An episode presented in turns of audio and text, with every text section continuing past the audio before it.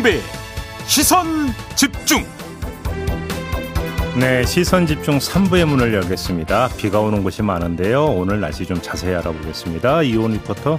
네, 전국에 비바람이 불고 있죠. 수도권과 강원도는 종일 내리겠고 충청 이남 지방과 제주도는 오후까지 오락가락하겠고요. 강원 북부에 30에서 80, 강원 영동 북부 많은 곳은 120 이상, 수도권, 강원 남부, 경북 북부, 경남 남해안, 제주도는 10에서 60. 그밖에 충청 이남 지방은 5에서 30mm 가량 내리겠습니다. 날씨였습니다. 네. 뉴스의 이면을 파헤치는 삐딱선 정신. 핵심과 디테일이 살아있는 시사의 정석. 여러분은 지금 김종배의 시선 집중을 청취하고 계십니다. 네, 조금 전 2부에서 이른바 고발 사주 의혹 사건에 대한 국민의힘 김재원 최고위원의 입장 견해 들어봤는데요. 자, 3부는 이분의 견해가 궁금해서 스튜디오를 직접 모셨습니다. 국회 법제사법위원회 여당 간사를 맡고 있는 더불어민주당 박주민 의원 모셨습니다. 어서 오세요. 네, 안녕하십니까. 살이 좀 빠지신 것 같은데요. 오랜만에 뵙는데. 빠진 지는 오래됐고요. 아, 오래됐어요? 어, 안 씻은 지 좀 오래되면 더 빠졌다고. 아니, 지금 아침, 아침 드시는 분도 계신데. 아, 좀 타신 것 같기도 하네요. 그러고 보니까 네, 얼굴이. 뭐 돌아다니기도 하고 그러니까. 음, 알겠습니다. 일단 좀 그 어제 그 이런 말씀하신 것 같아요. 고발 사주 의혹 사건이라고 부르면 안 된다 이렇게 주장하신 것 같은데 왜 그렇게 주장하신 겁니까? 그러니까 고발 사주 의혹 사건이다 이렇게 음. 얘기하면 음. 마치 그 피고발인이 된 사람들의 인권만 문제가 되는 것처럼 느껴지잖아요. 네. 근데 제가 봤을 때 이 사건은 단순히 몇 명의 어떤 그 인권 이런 것들을 침해한 것이 아니라 음. 선거에 후보로 출마한 사람들 대상으로 한 것이고 선거 시기에 이루어진 것이기 때문에 네. 선거에 개입하려고 했던 것으로 보는 것이 전 맞다고 생각하고 예. 그래서 어, 정치 공작, 네. 선거 개입 음. 오히려 이렇게 부르는 것이 저는 어, 더 본질에 가깝지 않을까 이렇게 생각하는 거죠. 의원님의 그런 네이밍에 따르면 이 사건의 몸통이자 그 주체는 검찰 이다 이렇게 보시는 거죠? 지금 여러 가지 이제 이야기들이 나오고 있고 반론들도 나오고 있지만 네. 적어도 보도된 내용 그리고 음. 보도에 첨부돼 있는 여러 가지 자료들 네. 그리고 이런 것들을 봤을 때는 예. 검찰의 개입은 있었던 것 아닌가 음. 이렇게 보고 있는 거죠. 아, 그러면 그 검찰의 개입이 있었던 걸 보시는 가장 중요한 근거는 역시 그 메신저가 나온다는 손준성 보냄 이겁니까? 아니 그것뿐만 아니라요. 예. 저는 사실은 어 세 가지로 주로 얘기를 해왔어요. 그 SNS, 텔레그램 사진, 네. 예, 거기 캡처, 캡처 손준성, 화면 예, 손준성? 보냄이라고 네, 돼 네. 있는 거. 네. 그 다음에 어 일반인은 쉽게 구할 수 없는 실명이 포함된 판결문. 네, 그리고요. 예, 이런 것 하고 그 다음에 김웅 의원의 해명이 정면으로 이것을 반박하거나 부정하지 못한다는 거. 자, 그럼 두 번째, 네. 두 번째, 그러니까 그 시중에서 쉽게 구할 수 없는 실명 판결문을 말씀하셨는데 네. 어제 윤석열 캠프가 오후 늦게 그러니까 입장문을 내놨는데 윤석열 캠프에서는 실명 판결문이 많이 돌았다 언론 이런데 이렇게 주장을 했는데 이건 어떻게 받아들이세요? 그거는 확인해 봐야 되는 거죠. 근데 일반적으로는 음. 제가 말씀드렸던 것처럼 네. 어, 사건 관계자들, 그러니까 예. 뭐 법원이나 검찰, 그다음에 피고인 말고는 구할 수가 없는 게 맞죠. 자, 그 판결문이 이른바 제보자 X 판결문이잖아요. 네, 맞습니다. 그러면 실명, 그러니까 비실명, 그러니까 판결문에 등장하는 사람 이름 이런 걸 가려버리고 하는 게 이제 비실명 판결문인데 네. 실명 판결문은 그대로 다 나오는 네. 거고 그러면 실명 판결문이 만약에 시중에 돌았다라면 음. 제보자 X가 뭐 언론이나 이런 데 제공하지 않고서는 판사나 검사가 유출했다고 봐야 되는 거죠. 실질적으로는 그렇게 봐야죠. 그렇게 봐야 되는 네. 거죠. 그럼 그게 돌았다라면 그 자체도 문제가 되는 그 거죠. 자체도 문제가 되는 거고요. 예. 언론을 보면은 어그 실명이 제대로 공개가 안 되잖아요. 언론의 보도 자체에서도. 네. 그러니까 제가 뭐 광범위하게 돌았다 판결문이 음. 그렇게 보긴 좀 어렵겠죠. 어딘가 뭐가 그렇게 돌면은 음. 언론은 아니더라도 무슨 뭐 블로그라든지 이런 데 보면 실명을 쓰는 경우들이 있어요. 나는 이- 이 사건에 대해서 정보를 더 많이 갖고 있다라고 하면서 음, 쓰는 예, 사람들이 예, 예, 예. 이 사람이 누구다 이렇게 그냥 써버리는 경우들도 많은데 네. 실제로 거의 그런 경우 못 본 것 같습니다.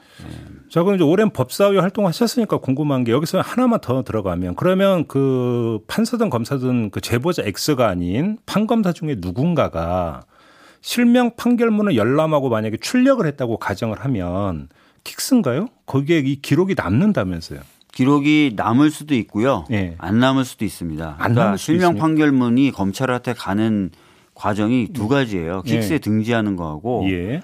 등본도 제공한다는 겁니다. 그건 이제 출력본을 네, 말씀하시는 출력본도 제공한다는 겁니다. 그래서 어. 두 가지 경로가 있을 수 있기 때문에 예. 제가 어제 법무부 장관에게도 KICS 접속 여부만 따지지 말아라. 어.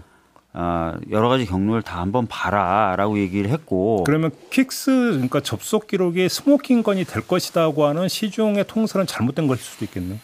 그럴 수도 있는 거죠. 아, 너무 거기에만 매달리면 음. 그 범위를 그쪽으로 좁히면 예. 그러니까 헛다리를 짚을 수도 있는 거죠. 그러면 하나만 더 들어가서 지금 그 대검 감찰부가 그 수사정보 정책관실에 이제 손준성 전 건가 그 자꾸 검사 이 얘기만 계속 하실 겁니까? 판결문 얘기만 자꾸 하실 아니 겁니까? 잠깐 요거까지만 여쭙고 검사의 컴퓨터 이런 것들을 확보를 했다고 하고 포렌식 작업에 들어갔다고 하는데 거기서 음. 뭐가 나올 가능성이 있다고 보세요? 새로 지금 있는 컴퓨터 예. 그걸 확보해서 포렌식 하, 하면은 예. 안 나올 가능성이 있죠. 그러니까요. 그래서 제가 어제 법무부 장관한테 지금 거 하지 말고 음. 옛날에 포렌식 했던 거 예. 그것도 살펴봐라. 옛날에라고 하는 게 그 윤석열 당시 징계 총장 징계 때, 때. 그때 컴퓨터 예. 그때도 포렌식 했- 했지 않습니까? 확보해서. 예. 그러니까 그 이후 거 만 보지 말고 예. 그때 것도 봐라라고 예. 제가 마- 말씀을 드렸던 겁니다. 근데 그때 예. 포렌식 했던 게 맞습니까?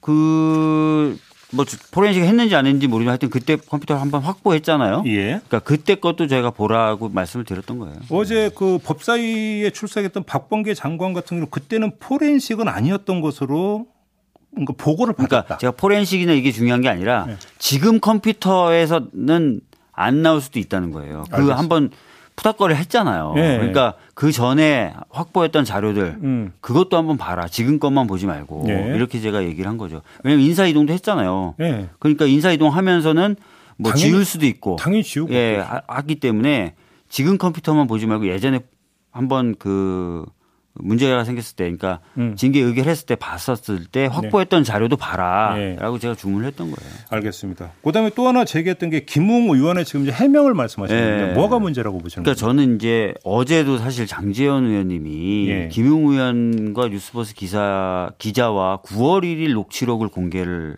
했잖아요. 네, 했죠, 어제. 그러면서 이제 언론들의 보도를 보면 굉장히 혼란스러워해요. 예. 그러니까 9월 1일 녹취록에 보면은 김웅 의원이 작성했다고 한다. 음. 이렇게 지금 얘기되면서 마치 모든 것을 다 김웅 의원이 직접 한 것처럼 음. 그렇게 보도들을 많이 하고 있어서 그 부분을 좀 정리할 필요가 있습니다. 그럼 뭐 그게 좀 약간 지금 보도가 잘못되고 있다는 말씀이십니까? 그러니까 제가 이제 말씀을 좀 드리, 면 예. 처음에 저도 판결문이 핵심적인 smoking gun이라고 생각을 했어요. 근데 음. 판결문을 아까 말씀드렸던 것처럼 등본 형태로도 봤기 때문에 어. 경로가 여러 가지 경로가 있을 수는 있어요. 그죠? 예. KICS 기록이 예. smoking 건 아닐 수도. 킥스에만 매달리면 안 된다는 음, 거죠. 음. 그래, 그러면서 오히려 김웅 의원의 해명이 좀 더 중요성을 가지게 된 거예요. 예. 근데 김웅 의원 쪽에 김웅 의원이 이제 전, 전달받고 그래서 전달한 고발장이 사실상 두 개지 않습니까? 예, 그렇죠. 근데 이것조차도 잘 모르는 분들이 많아요. 4월 두 개라는 거. 4월 3일 게 있고 8일 게 있고. 예, 맞습니다. 음. 일반 분들은 잘 모르시고 기자분들 중에서도 이걸 혼동하시는 분들이 계세요. 아, 예. 4월 3일 날 전달된 거는 채널A 사건, 그다음에 김건희 씨 도이치모터스 주가 조작 사건 등을 내용으로 하고 있고 피고발인이 최강욱 의원뿐만 아니라 여러 명입니다. 13명이거든요. 13명이 예. 돼요. MBC 기자나 이런 사람들도 있고요. 뭐 뉴스타파 기자 네. 포함해서 예. 그다음에 4월 8일 날 전달된 건 조국 전 장관 아들 인턴 관련된 거고 피고발인이 최강욱 예, 맞아요. 의원밖에 없어요. 예. 근데 지금 뉴스버스 기자하고 김웅 의원 간의 통화는 이 두 가지 고발장에 대한 내용이 막 혼재돼 있어요. 음. 예, 근데 그 보면은 정리를 대략 해보면 예. 최강욱 의원이 피고발인으로 되어 있는 그 두 번째 고발장에 대해서는 예. 김웅 의원이 확실히 본인이 뭔가 역할을 더 많이 했다. 음. 초안을 작성했다. 뭐 예. 이런 이런 식으로 얘기하고 있는 것 같아요. 예. 그런데 4월 3일 전달된 고발장에 대해서 얘기하는 거 보면은 뭐 김건희 씨에 대한 이야기라든지 이런 부분에 있어서는 자기는 관심도 없고 그렇다. 뭐 검- 검찰 이야기. 예, 그거는 검찰에서 전달받은 것 같다. 음. 전달되어 온 것 같다라고 얘기를 합니다. 예. 그러니까 마치 두 고발장 모두가 김웅 의원이 뭐 작성을 했다든지 뭐다뭐 완성했다든지 이런 식으로 얘기한 것도 아니 아니라는 것이죠. 그런데 마- 그렇죠. 예, 마치 보도들이 자꾸 그렇게 나가는 것 같아서 그렇게 인식이 되면 이제 손준성 검사는 빠져버리게. 빠져버리게 되는 거죠. 그렇죠. 빠져 물론 완전히 빠질 수는 없습니다. 네. 뭐가 문제냐면 음. 설사 지금 그 장재현 의원님이나 이런 쪽에서 얘기하는 것처럼 음. 4월 8일 두 번째 고발장을 음. 김 의원이 초안을 작성했다 하더라도 예. 적어도 그 9월 1일 그 녹취록 공개된 거 보면은 보내가지고 물어봤을 것 같다는 거잖아요. 현직 검사한테. 음. 그럼 현직 검사한테 어떤 정치인이 다른 정치인 공격하는 고발장 써서 보내면 현직 검사 검토해서 준다. 음. 이것도 말이 안 되는 거잖아요. 그럼 그 현직 검사가 만약에 실제로 그런 일이 있으면 거기에 응하면 안 되는 거 아니에요? 응하면 안 되는 거죠. 예. 그래요? 결국 그러면 지금 장재원 의원이 어제 법사위에서 그 녹취록을 공개를 하면서 뭔가 혼선이 때는 그 혼선입니까 아니면 의도적으로 그러니까 섞은 거라고 보십니까? 그러니까 아마 장재현 의원은 의원님은 뉴스버스가 굉장히 신빙성이 떨어지는 매체다라는 예. 점을 하나 지적하고 싶었던 것 같아요. 9월 1일 녹취록 자체는 공개하지 않은 거 아니냐. 예. 뭔가 의도가 있는 거 아니냐. 음, 음. 두 번째는 윤석열과는 직접적인 관련이 없다는 워딩이 있으니까 그걸 좀 또 보여주고 싶었던 것 같아요. 그러니까 이제 그러니까 어떤 그 주도를 김웅 의원 쪽으로 맞추기 위한 것이다 이렇게 보시는 겁니까? 꼭, 그- 꼭 그렇게 평가하진 아, 아, 않고요. 그러니까 하여튼 두 가지 점. 그러니까 뉴스버스라는 매체는 신빙성이 떨어지는 매체다. 음. 뭐 보도를 위해서는 특정 녹취록은 공개도 안 하는 그런 매체다. 이런 걸 하나 좀 보여주고 싶었던 것 같고. 쉽게 이제 몰아가기 보도를 했던 예, 거 아니냐라고 예, 예. 하는 방증으로서 제시했다. 뉴스버스 이진동 기자가 라디오 인터뷰 같은 데 나와서 9월 1일 그 대화에 대해서도 언급을 계속 해요. 네. 예. 알겠습니다. 아무튼 이게 지금 이제 그 사실 관계가 가려져야 되는 거잖아요. 루트가 두 가지가 있는 것 같은데 첫째는 그 국민의힘에서 그러니까 자체 조사를 하는 루트가 하나가 있을 거고 네. 또한 가지는 이제 지금 감찰이 진행 중이잖아요. 네. 일단 후자부터 여쭤보면 그러니까 일각에서는 수사로 빨리 전환해야 된다. 어제 송영길 대표도 그렇게 주장하던데 의원님도 같은 견해십니까? 감찰 3과 같은 경우에 수사 기능도 있습니다. 아, 그러니까 바로 그러니까 수사 기능도 있기 때문에 네. 큰, 큰 문제가 안 된다. 네. 그래서 뭐 어제도 보면 주체를 어디로 해야 되느냐부터 음. 여러 얘기가 있었는데 수사 기능도 있어요. 감찰부에. 아, 뭐 압수수색이라니까 다 할수 네, 있고 할수 있습니다. 음, 그건 별로 중요한 문제가 중요한 문제 아닙니다. 아닙니다. 그래요? 그러면 그 지금 그러면 검찰 대검 감찰부의 감찰 의지 내지 수사 의지는 어떻게 평가를 하십니까? 음, 어제 박범계 장관에게 그것을 여러 번 물어봤거든요. 예. 다른 의원들이 음. 어, 제대로 할 거냐. 그러니까 그래서 공수처 얘기가 여기서 연, 네. 연동이 되는 것 같은데 어떻게. 보세요? 그리고 또 어, 검찰이 검찰에 대해서 뭔가 조사를 할 때 결과가 잘 안 나왔는데 이번에도 그러는 거 아니냐 그랬는데 네. 박범계 장관이 아주 편안하게 믿는다 라고 믿는다. 얘기를 하고 잘 될 거라고 생각한다 이렇게 얘기를 했거든요. 믿음의 근거는 이야기를 안 했습니까? 믿음의 근거는 뭔가 있, 겠죠 뭐. 근데 하여튼 뭐 어제 굉장히 자신 있게 그렇게 얘기했기 예. 때문에 장관으로서도 그 말에 책임을 져야 되겠죠. 아, 책임, 네. 그 책임을 져야 된다. 두 번째 지금 그 국민의힘의 조사 의지는 어떻게 평가하십니까? 당무감사 한다 그랬다가도 당무감사 지금 안 하고 있는 걸로 알고 있습니다. 예. 그러니까 뭐 특별히 조사나 이런 것들을 안 할 생각인 것 같고요. 어, 현재로서는 당하고 좀 거리를 두게 만드는 데 집중을 할 것 같아요. 네, 그래요? 예. 음. 근데 김웅 의원이 예를 들어서 제보자가 누군지 나는 안다고 했으면 음. 그게 지금 그러니까 아주 결정적인 계기 아닙니까? 김웅 의원 불러서 물어보고 제보자 이야기하라고 해서 제보자 그러니까 불러서 조사하면 되는 거 아닌가요? 아, 국민의힘에서? 방금 근데 김지현 최고위원님하고 인터뷰하신 거 아니에요? 네, 맞아요. 최고위원님이 하시면 될 텐데. 그래서 이제 상대당 견해가 한번 궁금해서 여쭤봤습니다. 그러니까 아까도 말씀드렸던 것처럼 뭔가 이제 조사를 하거나 이런 거는 당장 안 할 것 같고 음, 약간 거리두기를 하게 할것 같아요. 거리두기를 그리고 어젠가 보다 보니까 윤석열 후보하고 이준석 대표가 만났더라고요. 어제 어제. 네, 어제. 네. 어제 만나서 무슨 얘기를 했는지 모르겠어요. 뭐 근데 그 이 사건 관련해서는 실, 진짜로 얘기 별로 없다고 김재원 최고위원은 주장을 하더라고요. 근데 아무튼 뭐 그건 모르겠고요. 음. 네. 근데 설령 이 그 의혹이 제기가 됐는데 손준성 검사가 일정하게 여기서 역할을 한 게 밝혀진다 손 치더라도 네.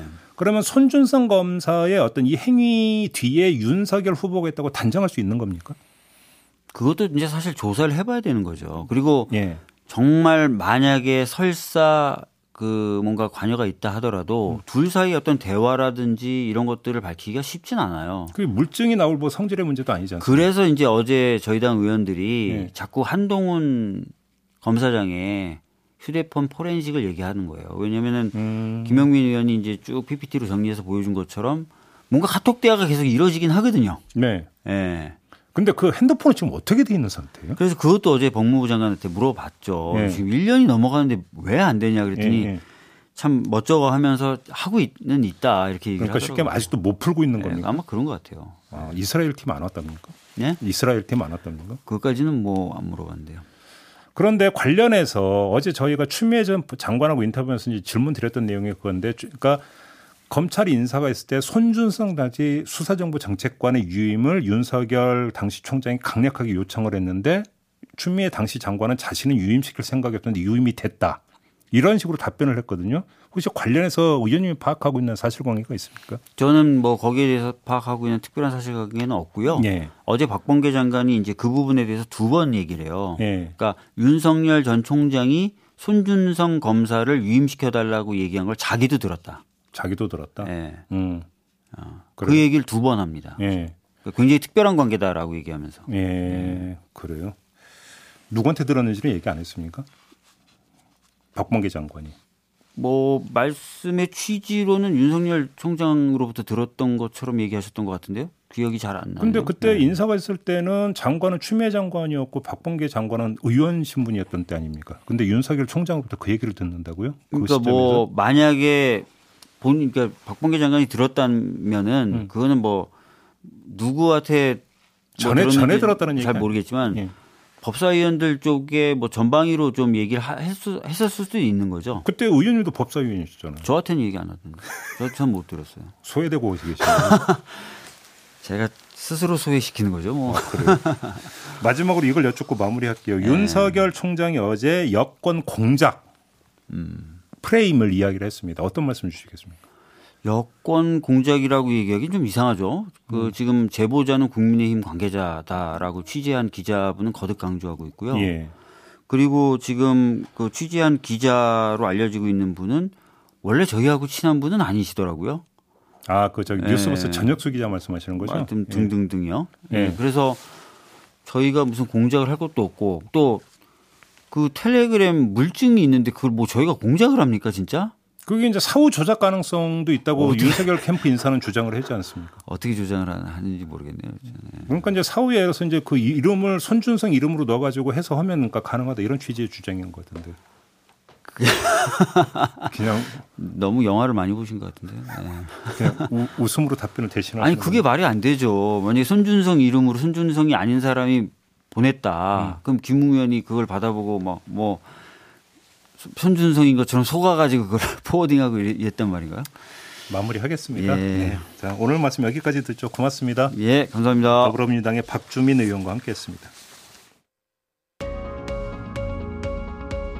세상을 바로 보는 또렷하고 날카로운 시선. 믿고 듣는 진품 시사. 김종배의 시선 집중.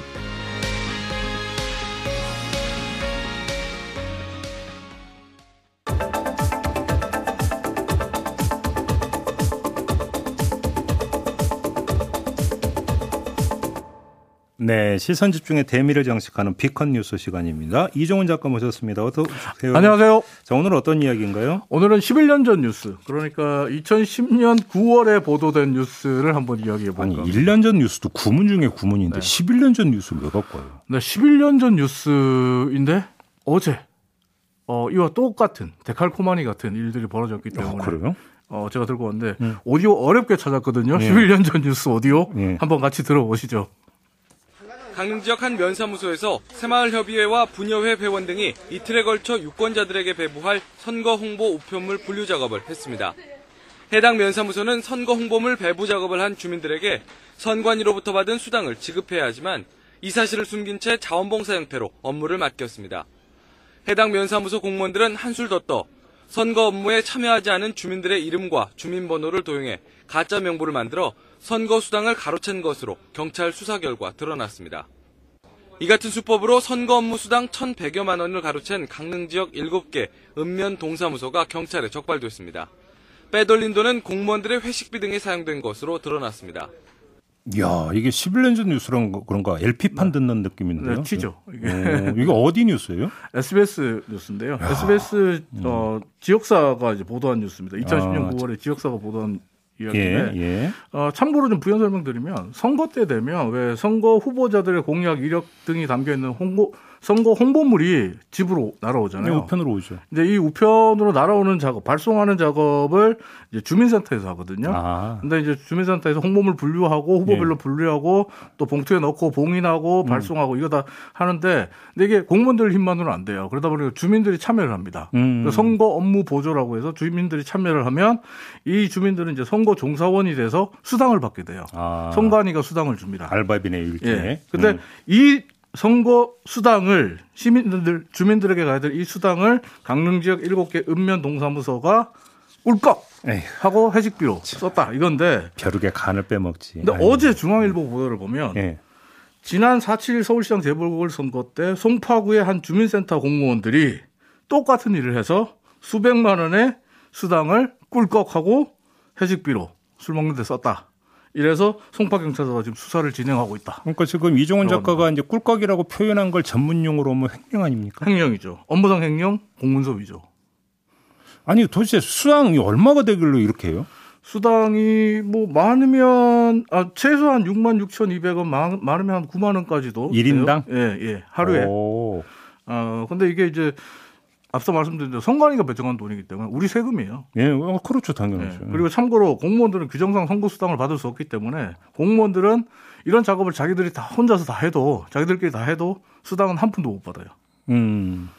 근데 이제 수당을 그럼 줘야 되는 게 규정이 돼 있으면 수당을 못 받은 주민들이 수당 달라 이렇게 얘기하면 되는 거 아니냐? 예, 그러니까요. 주는 척하죠. 어떻게요? 일단은 자 이름 성함이랑 계좌번호 적어주세요 예. 하고 다 받아요. 예. 그리고 나중에 보내드릴게요 해요. 음. 그리고 계좌로 돈을 안 보내주거나 예. 아니면 정해진 수당의 절반 한 3만 원, 2만 원. 아니 3만 원, 2만 원 준 경우도 확인이 됐어요. 뉴스에 나온 그러니까 적 지금? 송파 아, 중앙일보 보도에 의하면 절반을 보낸 경우가 있다고 해요. 야, 정말 치사하네 정말. 그러다 보니까 음. 이번에 이제 경찰에 적발된 송파구의 주민센터 같은 경우 경찰 수사가 시작됐잖아요. 예. 그러니까 부랴부랴 그동안 지급하지 않았던 수당을 이제 계좌로 쏴줬다 그래요. 음. 근데 이것도 문제가 되는 게 계좌번호를 지금까지 갖고 있으면 안 되잖아요. 개인정보 위반이냐.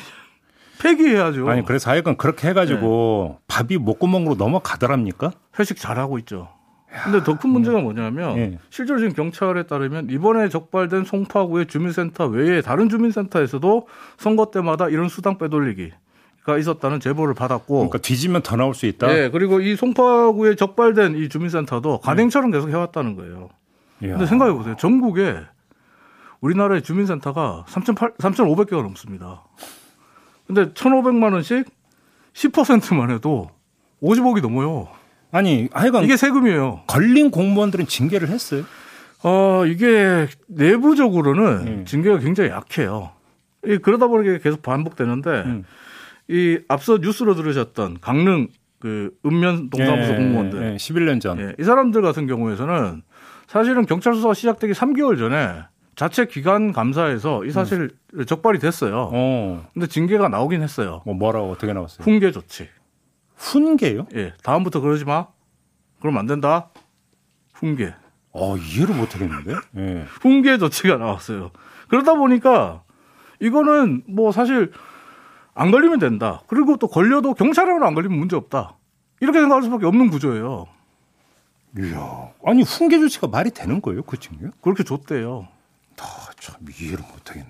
그러니까 이게 지금 누리꾼들도 예. 이번이 처음이겠냐? 이번에 처음 걸린 거겠지? 음. 이런 비난들을 쏟아내고 있는데 정말 제 생각에는 경찰 혹은 행안부가 3,500개 이상의 그 주민센터 전수조사 해서라도 이 네. 비리의 고리 좀 끊어냈으면 좋겠습니다. 철퇴를 들어야 된다고 생각합니다. 마무리하겠습니다. 이정훈 작가였습니다. 고맙습니다. 감사합니다. 네, 오늘 본방 모두 마무리하고 저는 유튜브에서 천기 누설로 이어가겠습니다. 고맙습니다.